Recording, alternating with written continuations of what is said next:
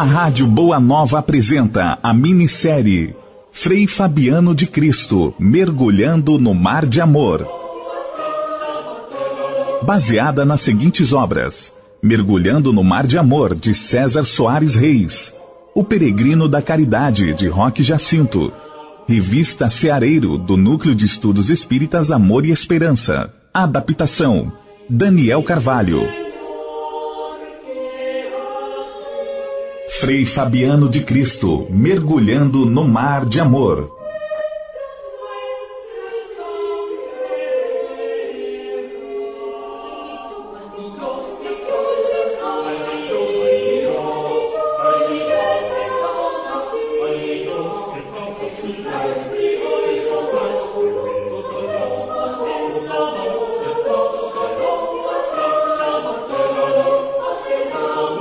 Neste momento, vamos acompanhar a trajetória de Frei Fabiano de Cristo. Nascido em Soengas, às margens do rio Minho, Portugal, com o nome de João Barbosa. Espírito que, enquanto viveu na personalidade de José de Anchieta, buscou aprimorar inteligentemente seus pendores naturais para as letras, os estudos a sensibilidade poética, um extraordinário senso de dever, além de uma grande capacidade em praticar a obediência, especialmente no que se refere às regras de sua ordem, a Companhia de Jesus, na qual seus membros designavam-se como soldados de Cristo, estimulados por seu fundador Inácio de Loyola, ex-militar, primo e amigo de Anchieta. Acentuando toda essa capacidade, havia ainda o desempenho espantoso de sua aflorada mediunidade, assistida por toda a comunidade de sua ordem, como também pelos leigos, índios, portugueses, mamelucos e negros, abrangendo um testemunho inequívoco em quantidade e qualidade. Testemunho esse que passou para a história eivado de gratidão, ternura e admiração. Possivelmente também de algum exagero, tal como costuma acontecer com os testemunhos humanos, apesar das boas intenções. E quanto ao amor maior, além daquele que consagrou a Deus e a Jesus, dá para sentir o imenso e definitivo amor que ofertou a Maria de Nazaré, quando, aos 19 anos de idade, em Coimbra, Portugal, fez a ela voto de castidade e amor por toda a vida, presenteando-a, anos depois, com o belíssimo poema à Virgem, cujo rascunho em latim fez com seu bastão na areia da então remota e solitária praia do litoral paulista, Iperoígue, atual Ubatuba, tendo como testemunhas um bando de aves que o rodearam até o final, além de algumas pessoas que assistiam bem de longe, certamente paralisadas pelo encantamento vibrante daquela poética cena entre a matéria e o espírito. Agora estaremos acompanhando novamente o mesmo espírito. Desta vez, com nova personalidade, onde deverá desenvolver ainda mais o sentimento do amor maior. Desta vez, como Frei Fabiano de Cristo, ainda como um religioso, porém, desta vez, não mais como um mestre jesuíta, e sim como humilde irmão leigo da ordem franciscana, na qual nem mesmo ostenta o título de sacerdote. Nasceu humilde, e mais humilde ainda se tornou, motivado por um amor profundo e irreversível. Um amor que ultrapassou todas as fronteiras materiais, conduzindo-o a uma dimensão de amor em plenitude permanente. Fabiano não mais vivia, apenas amava ou vivia amando. Movido pelos insondáveis caminhos da reencarnação, retorna à Europa como José de Anchieta, nascendo na Espanha e complementando seus estudos em Coimbra, Portugal. E depois enviado ao Brasil, onde deveria desencarnar, segundo se lê no livro Brasil, Coração do Mundo, Pátria do Evangelho, para protagonizar uma existência de amor e abnegação, numa espécie de complementação de sua anterior existência, e também como um exemplo de solidariedade e caridade. De José de Anchieta, Fabiano trouxe em sua nova encarnação terrena a mesma capacidade de servir e obedecer, a mesma energia para produzir fenômenos de efeitos físicos, a mesma fé e confiança na providência divina, a mesma inteligência, a qual, porém, não utilizou nesta vida com o mesmo empenho empregado na vida em que foi mestre. A inteligência poderia esperar. Agora era a vez do amor universal, do amor maior. E Frei Fabiano de Cristo inicia corajosamente a sua prova, graças ao eficiente mecanismo da lei de causa e efeito, e paciente, inexorável, aplica a todos sua missão de efetiva justiça. Justiça essa, infelizmente ainda muito distante da compreensão humana.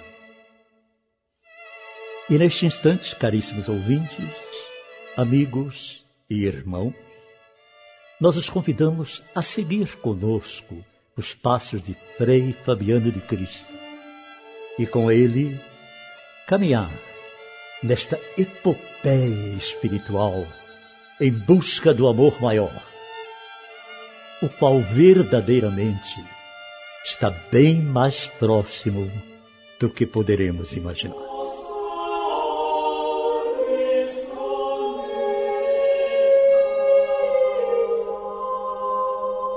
Frei Fabiano de Cristo, mergulhando no mar de amor. Frei Fabiano de Cristo, mergulhando no mar de amor.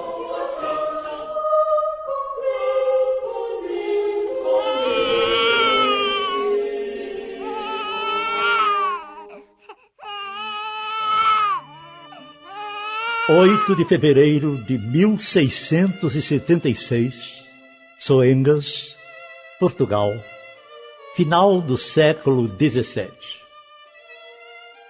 nasce o sexto filho do casal, Gervásio e Senhorinha Barbosa, único homem entre cinco irmãos.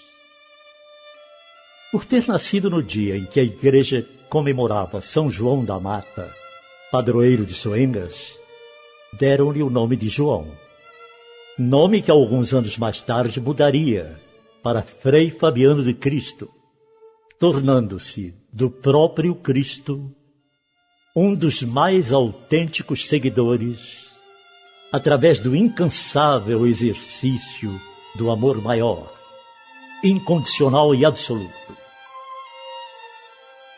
Nessa noite, vamos encontrá-lo em uma pequena festa de despedida, aos 20 anos, quando, de comum acordo com o pai, seguia para a cidade do Porto, a mais importante cidade portuguesa da época, onde, através de um duro trabalho num armazém de importações e exportações, pretendia ganhar e economizar algum dinheiro que permitisse devolver à sua família o antigo status de nobreza rural e tirá-la da situação de extrema e humilhante penúria na qual se encontrava.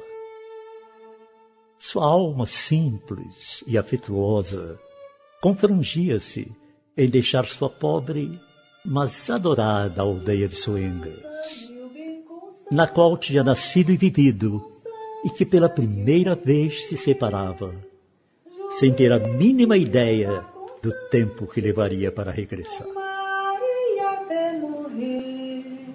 Os cabelos de Constança são longos e cacheados. Estar a observar o meu filho João, padre? Sim, Gervásio. Conforme faço há quase 20 anos, jamais cansei de observá-lo. Transformou-se no rapagão, hein? Sem dúvida, não lembra nem de longe aquele menino franzino que estudava comigo na sacristia, mas ainda conserva aquele olhar puro, confiante.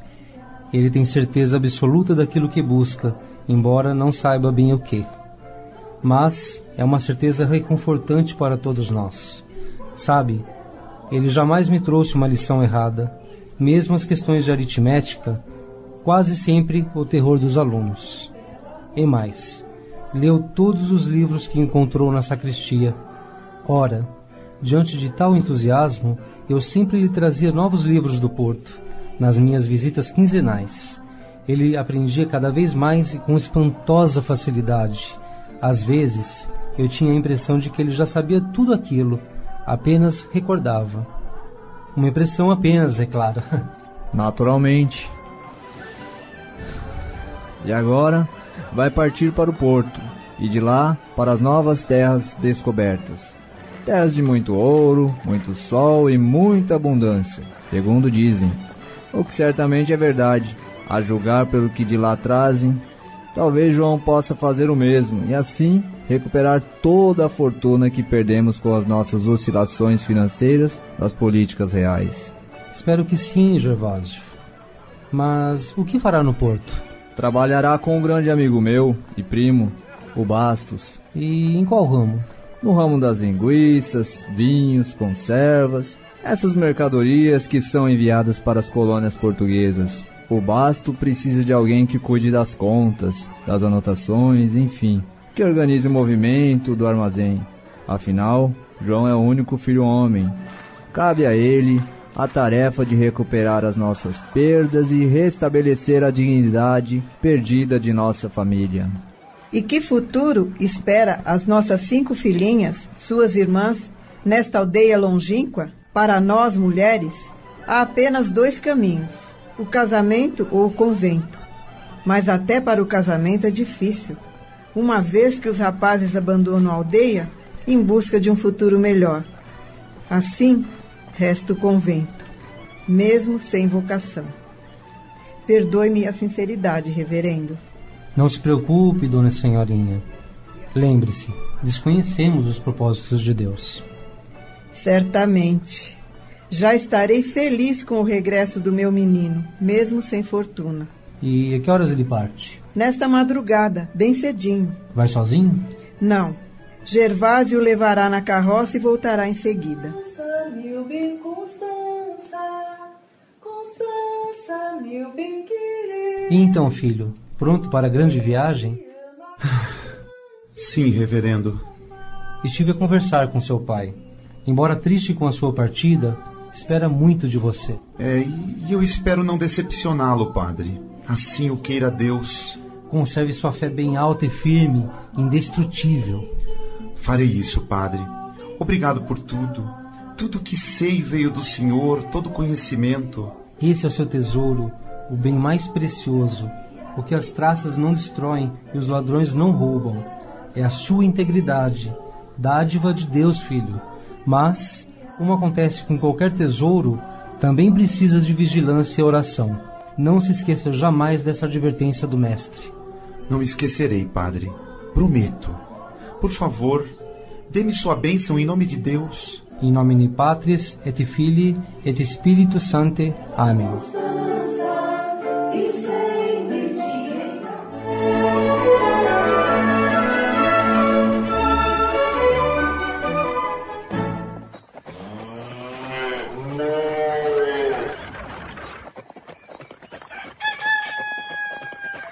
Soengas, minha amada aldeia vai ficando ao longe. Meus pais, minhas irmãs, meus amigos, minhas ovelhas. Queridas ovelhas que me ouviam, me obedeciam e me amavam. E foi com amor que elas me ensinaram a não ter medo de Deus. Elas não tinham medo de Deus. Elas o olhavam com os olhos doces e serenos. Jamais poderei dizer a ninguém que foram elas que me ensinaram a amar a Deus sem temor. Nem mesmo ao Padre eu tive coragem de dizer que não temia a Deus, mas o amava inteiramente, incondicionalmente. E em nome deste amor eu te pergunto, Pai, o que vai ser de mim? Que caminhos deverei trilhar? Para onde verdadeiramente me conduzes? Tu tens as respostas, todas, todas as respostas. E assim, como as minhas ovelhas a mim se entregaram confiantemente, assim eu também me entrego a ti, Pai, pleno de confiança e amor. Você ouviu a minissérie Frei Fabiano de Cristo, Mergulhando no Mar de Amor. Participaram deste capítulo Bastos, Wagner Lamas, Dona Senhorinha Barbosa, Valquíria Bernardino, Gervásio Barbosa, Maurício da Trindade, Padre Pároco, Humberto Fávaro, Silva, Valdir Eduardo, Marinheiro Socó, Cláudio Prete, Murilo, Cláudio Palermo, Benjamin, Carlos Cruz, João Barbosa e Fabiano, Ivan da Cunha. Narrador, Daniel Carvalho.